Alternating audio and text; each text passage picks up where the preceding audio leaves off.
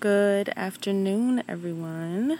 I pray you are acutely aware of how blessed your day has been already. I would like to encourage you today to join me in a day of thankful reflection. I am making a list of all that I'm thankful for and being self aware throughout the day of how different meditating on the goodness of God can make me feel as a whole. Um, am I responding to unfavorable circumstances the same? Do I find myself smiling more, yelling less? Do I have more energy? Like, wow, I may have actually got more than usual done today, like these types of things.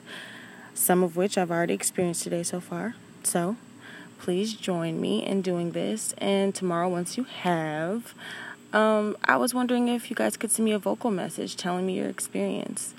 I'm thankful for the young man who sent me a, a word of encouragement through a vocal message already. It really helped me confirm some words God has spoken over me. I really appreciate you, brother, whoever you may be. I'm, I'm sure you're listening.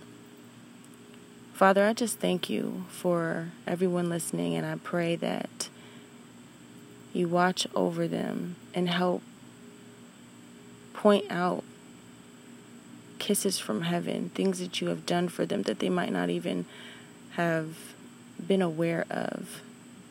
Help them be thankful in their hearts and self aware of just how great of a positive difference doing just that can make in their day. I thank you for these things, knowing that you always hear your children when we speak to you.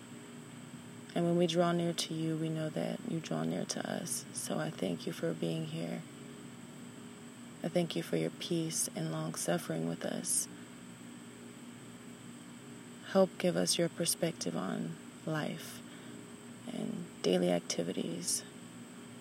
Am I doing things that are eternal? Do they have eternal value? And I thank you for these things in Jesus' name. I love you guys. And remember, Jesus is King.